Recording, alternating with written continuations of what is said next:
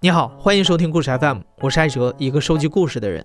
在这里，我们用你的声音讲述你的故事。每周一、三、五，咱们不见不散。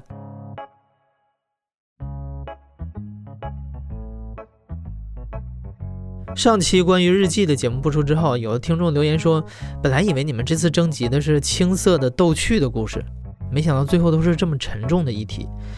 别着急啊，我们今天这不是还有下集吗？我们年少青春的日记里，肯定不只有残酷物语，也会有温馨可爱的回忆。在今天这期节目中，我们就会播出几个轻松的小故事。小的时候，我们老觉得自己无所不能，未来可期；长大以后，不是科学家就是超级英雄。中二时期呢，我们擅长跟大人辩论，说起话来一套一套的，总觉得自己掌握了宇宙真理。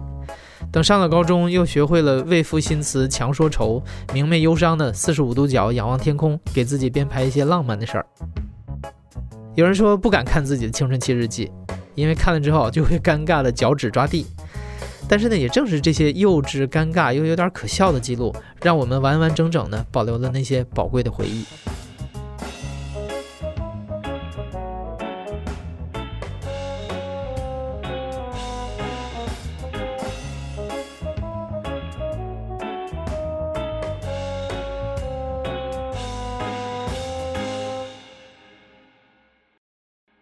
大家好，我是一毛，今年二十七岁，居住在杭州。二十年后的我，一转眼的时间已经到了二零二五年，我已经三十二岁，年龄不小了。我已经是一名大名鼎鼎的科学家。下面听听我一天的生活吧。早晨六点半起床，吃早饭，有奶油乳猪、浓香咖啡、八宝糕。真香啊！吃完坐在家里听新闻，一条新闻引起了我的注意。由于南极和北极上空缺少臭氧层，成了全世界关注的大问题。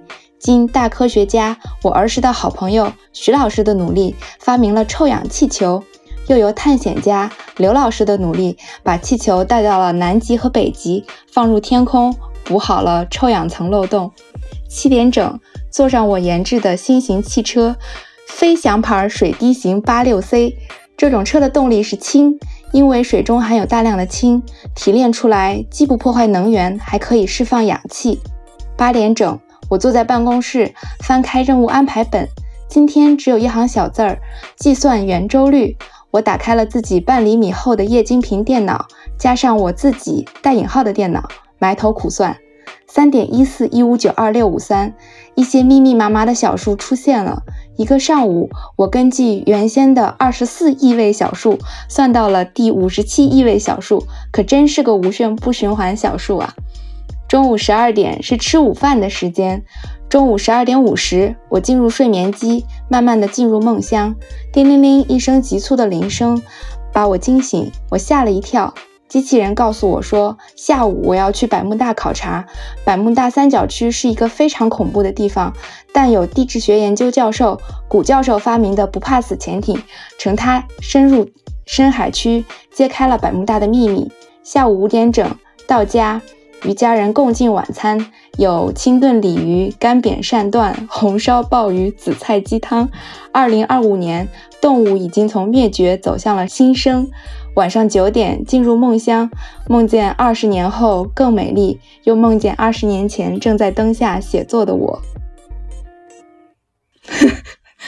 实际上我文笔不是很好，我写作文，所以我实际上那种什么日记啊、什么青春伤痛文学的东西，我写的很少。因为我之前出国了，然后去年我回国的时候，在整理自己的文件的时候，就发现这一篇文章。应该是十一岁、十二岁，就小学五年级或六年级，零五年。然后实际上第一遍翻到这篇作文的时候，就被吸引的是我早上和晚上吃的那两顿饭。要么就是为了凑字数在那编菜名儿，要么就是确实也是小时候也不会有这么多，就是可能很多菜名儿确实是只出现在电视里或者书本里你的日常。而且我是一个北方孩子嘛，我不太能吃到，就是比如说像后面写的什么鲍鱼啊这种鳝段儿这种东西。当然这种东西我好像现在也不怎么吃。对，所以就好像是小孩记忆里的一个对这些食物的一个幻想。实际上蛮好笑的，就是我实际上小时候有有一点点说看不起，但不是贬义的看不起，就是梦想是科学家的小孩，因为我觉得他们压根儿不知道科学家是什么，就是那种，呃，可能老师上课教了。就是那种词汇，类似于老师、医生、科学家，然后小孩也自己没有自己的想法，所以我小时候就很想当一个考古学家，所以我就觉得哦，我比你们厉害很多，我才不要当科学家呢，我是有一个就是那种特定的梦想的，我是要当考古学家的人。结果后来翻出来这篇，一下就愣住了。然后后来，嗯，上了高中，因为学了理科，就觉得啊，我要跟我的考古学专业 say goodbye 了。大学学了城市规划，因为呃也是就是就是我个人目标还是蛮坚定的，就是考古学家之后，我确实蛮想学建筑学规划这一边的。然后后来大学的时候也也算是梦想成真吧。然后我反倒会觉得我又回到了就是小时候那个时候，觉得我自己什么都能干，什么都能做的一个状态。嗯，人生还是蛮短的，就是想去做什么还是都可以去做的。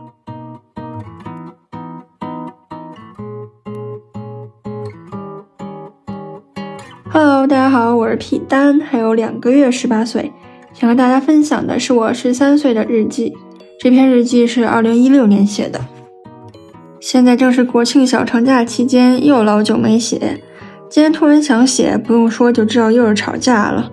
我这人一不高兴就爱瞎感慨，或许在这里我才敢于表达我内心真正的想法吧。作业这种东西，在我看来是一种只要完成就行的东西。所以没必要去像赶着抢新发售的鞋一样着急忙慌的写完，而大人却不这样认为。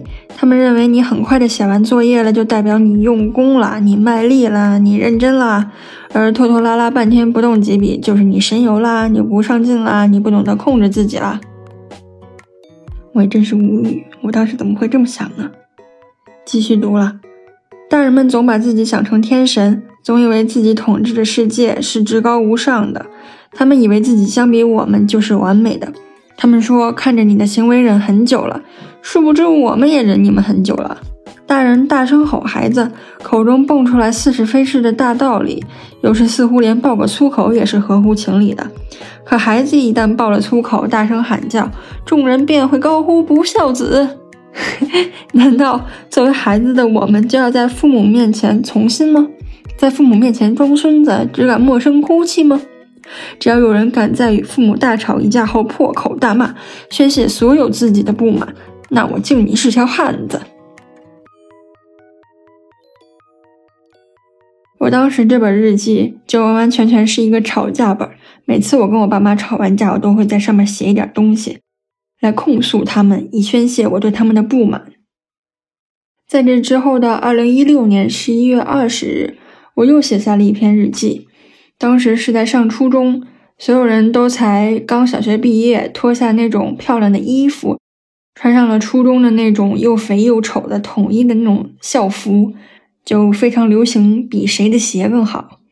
当时我就特别想要一双 AJ，但是呢，我父母要求我用成绩来换这双 AJ，我特别生气呀。于是我就写下了这样一篇日记，我说：球鞋。哦不，鞋是生活必需品，为什么要用成绩换呢？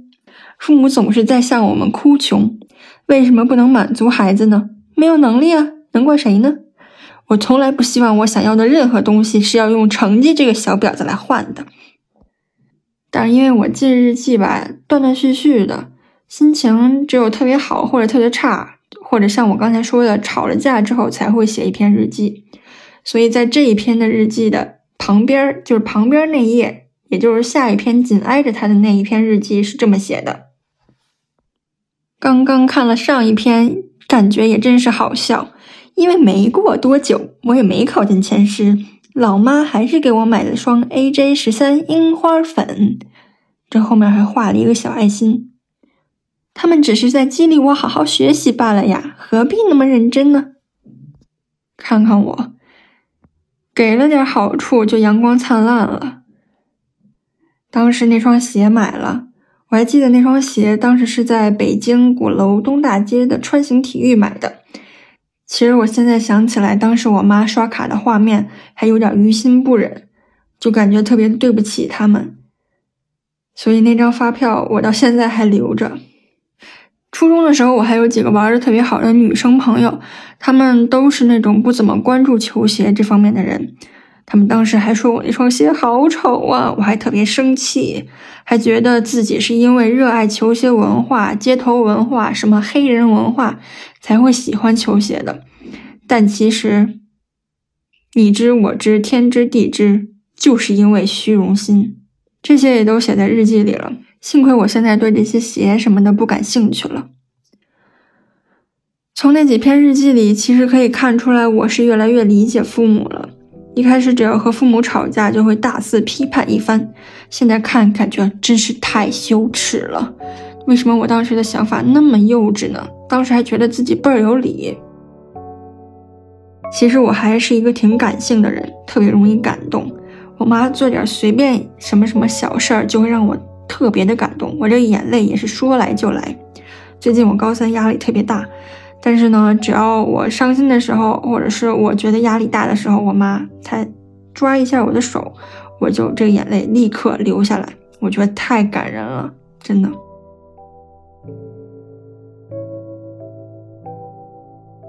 大家好，我是简里，然后我今年三十岁，然后现在在北京工作生活。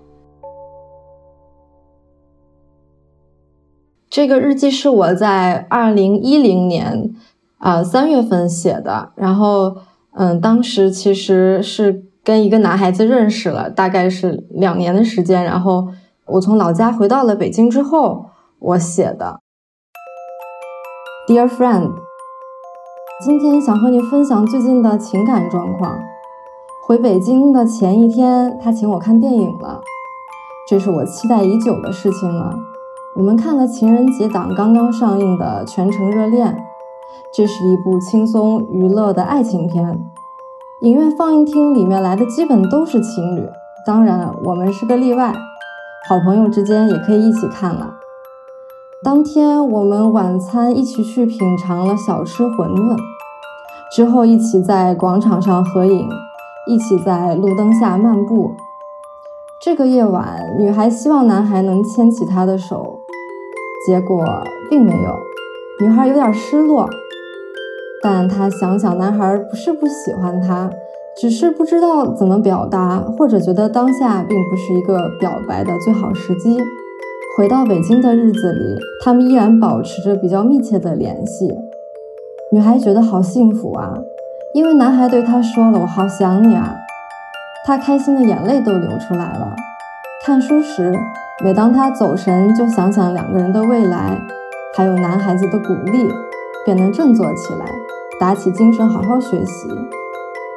女孩下定决心，本科毕业后要读研究生。此刻，她真的很想他，而他也一定带着我的鼓励，正在努力呢。我们两个人是在二零零八年的七月份认识的。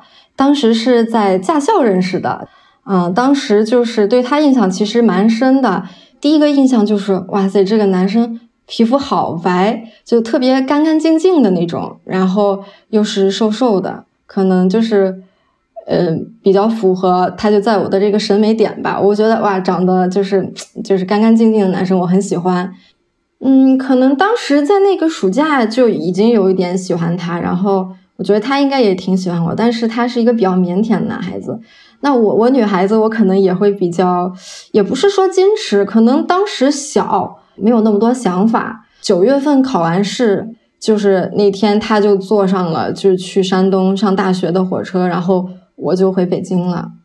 可能在这十呃，我想想，十二年间，可能见过面的次数屈指可数，五可能五次吧，大概。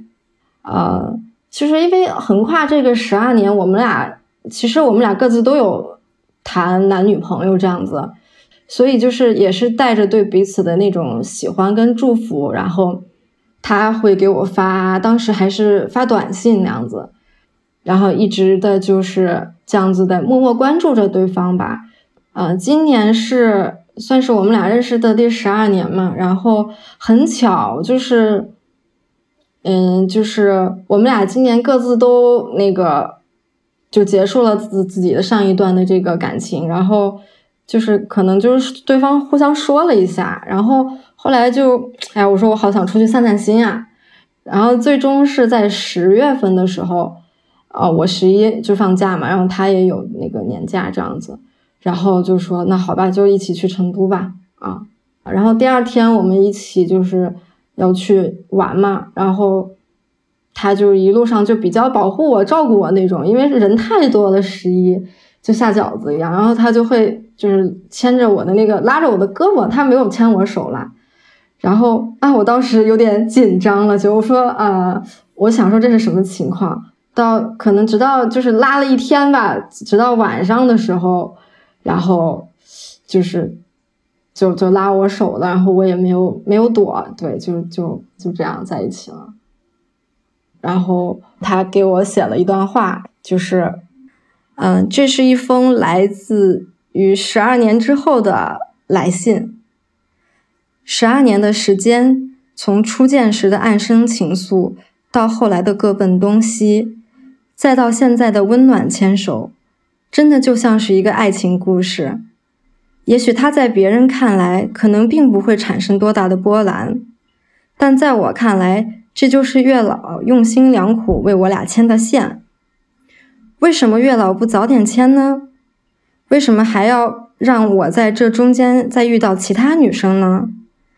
现在我都明白了，因为月老希望把沉淀后的我、懂事后的我、不再年少轻狂的我、知人冷暖的我、认真工作、热爱生活的我，最终呈现在你的面前，这样他老人家才觉得稳妥，才会放心。月老安排我们在这个时候在一起，想想真的挺感激的。这一次。说什么我也不会再错过你了。我们要幸福，不辜负彼此，也不辜负月老，让这个已经十二年的爱情故事续写下去，让他有二十四年、三十六年，until forever。我爱你。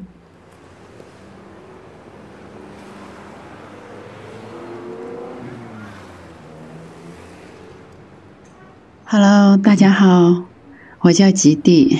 今年四十九岁，这是我差不多二十多年前的一篇日记了，是刚刚高考那年。高考完了以后，我自知无缘大学，所以考完以后我就去了我哥所在的城市讨生活。我之前进过两次工厂，受不了约束，只能出来摆地摊。其实我更喜欢摆地摊，因为比较自由。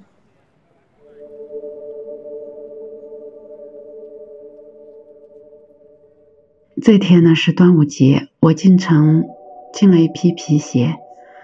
哥觉得这批皮鞋定价比较适合大学生，于是我和哥骑着自行车准备去西北农业大学买皮鞋。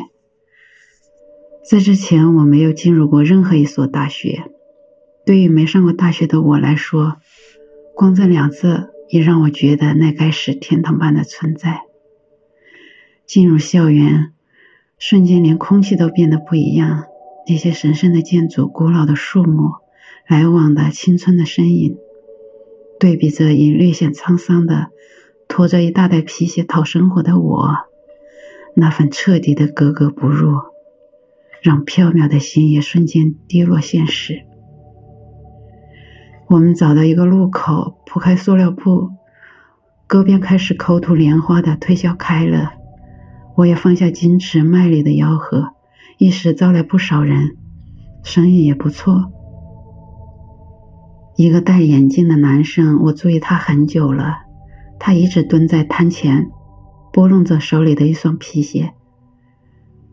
耐心等人差不多都散了，他才怯怯举过鞋子。这些咋卖？这些四十五，便宜吧？放鞋店里都卖你六七十呢。这些皮儿软，底子耐磨，穿着舒服，价格也实在，想买就赶紧了啊！我仿佛江湖老骗子，一串话下来，一个结都没打。我死盯着他，等他的反应。他用鼻子向上耸抬了一下眼镜，单纯的不知可否的笑笑。一件白衬衫已泛黄且皱得可怜。再往下看，我才注意到，这么热的天，他居然还穿着一双棉鞋，并且鞋尖马上就要出头。他看到我在看他的鞋，脸上闪过一丝让我十分难过的难为情。你想要这双鞋吗？我问。我是想买的，可是能不能少一点啊？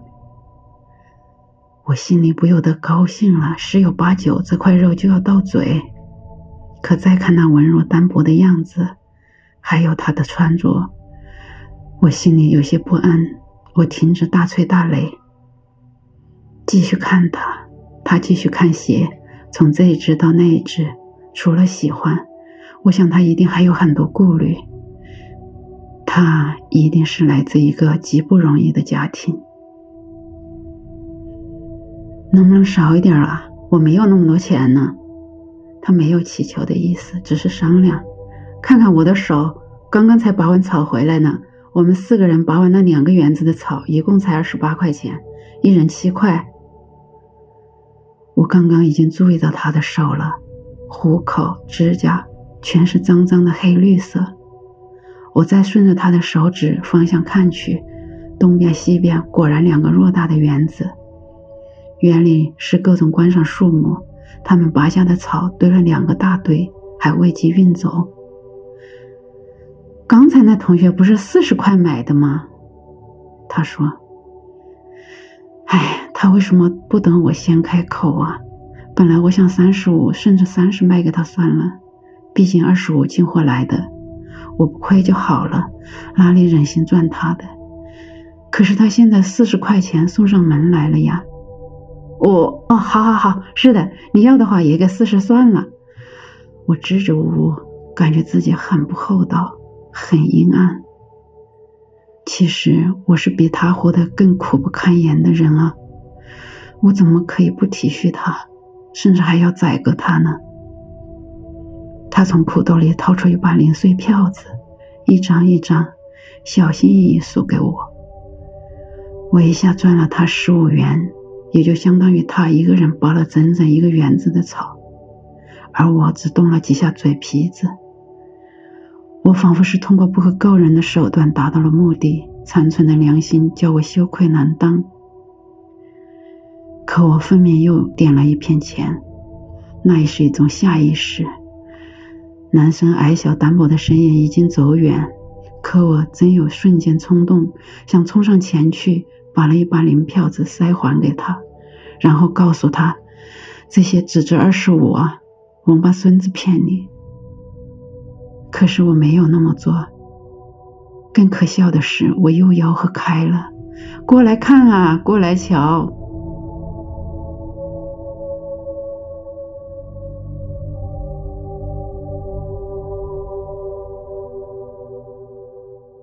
日记就这样了。我现在想起来，嗯，都有一些感慨，因为当时我跟我哥一起出去摆摊儿，我也是刚刚才接触社会吧，对生存的艰难，对金钱的概念都没什么概念。我当时是很想，我现在都很记得很清楚，我当时真想把钱还给。那个小男生，但是我哥肯定不乐意，我哥肯定会很严厉的训斥我，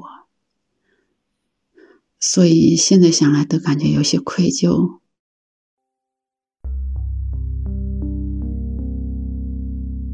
为什么我会感觉到很很难过、很羞愧，或者是有点不忍心？是因为我自己也也是在一个家里很贫穷的。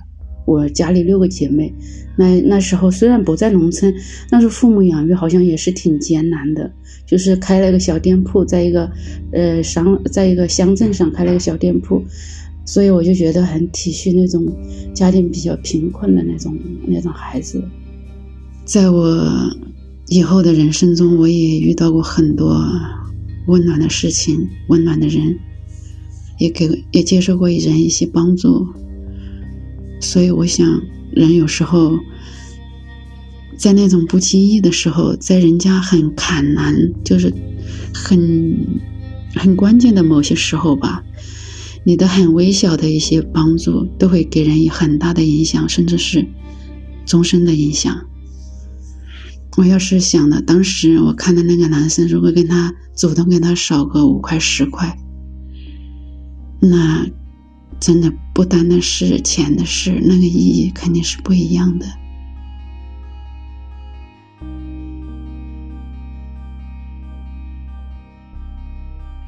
你现在正在收听的是亲历者自述的声音节目故事 FM，我是主播艾哲。本期节目由刘豆制作，声音设计孙泽宇，实习生李世萌。感谢你的收听，咱们下期再见。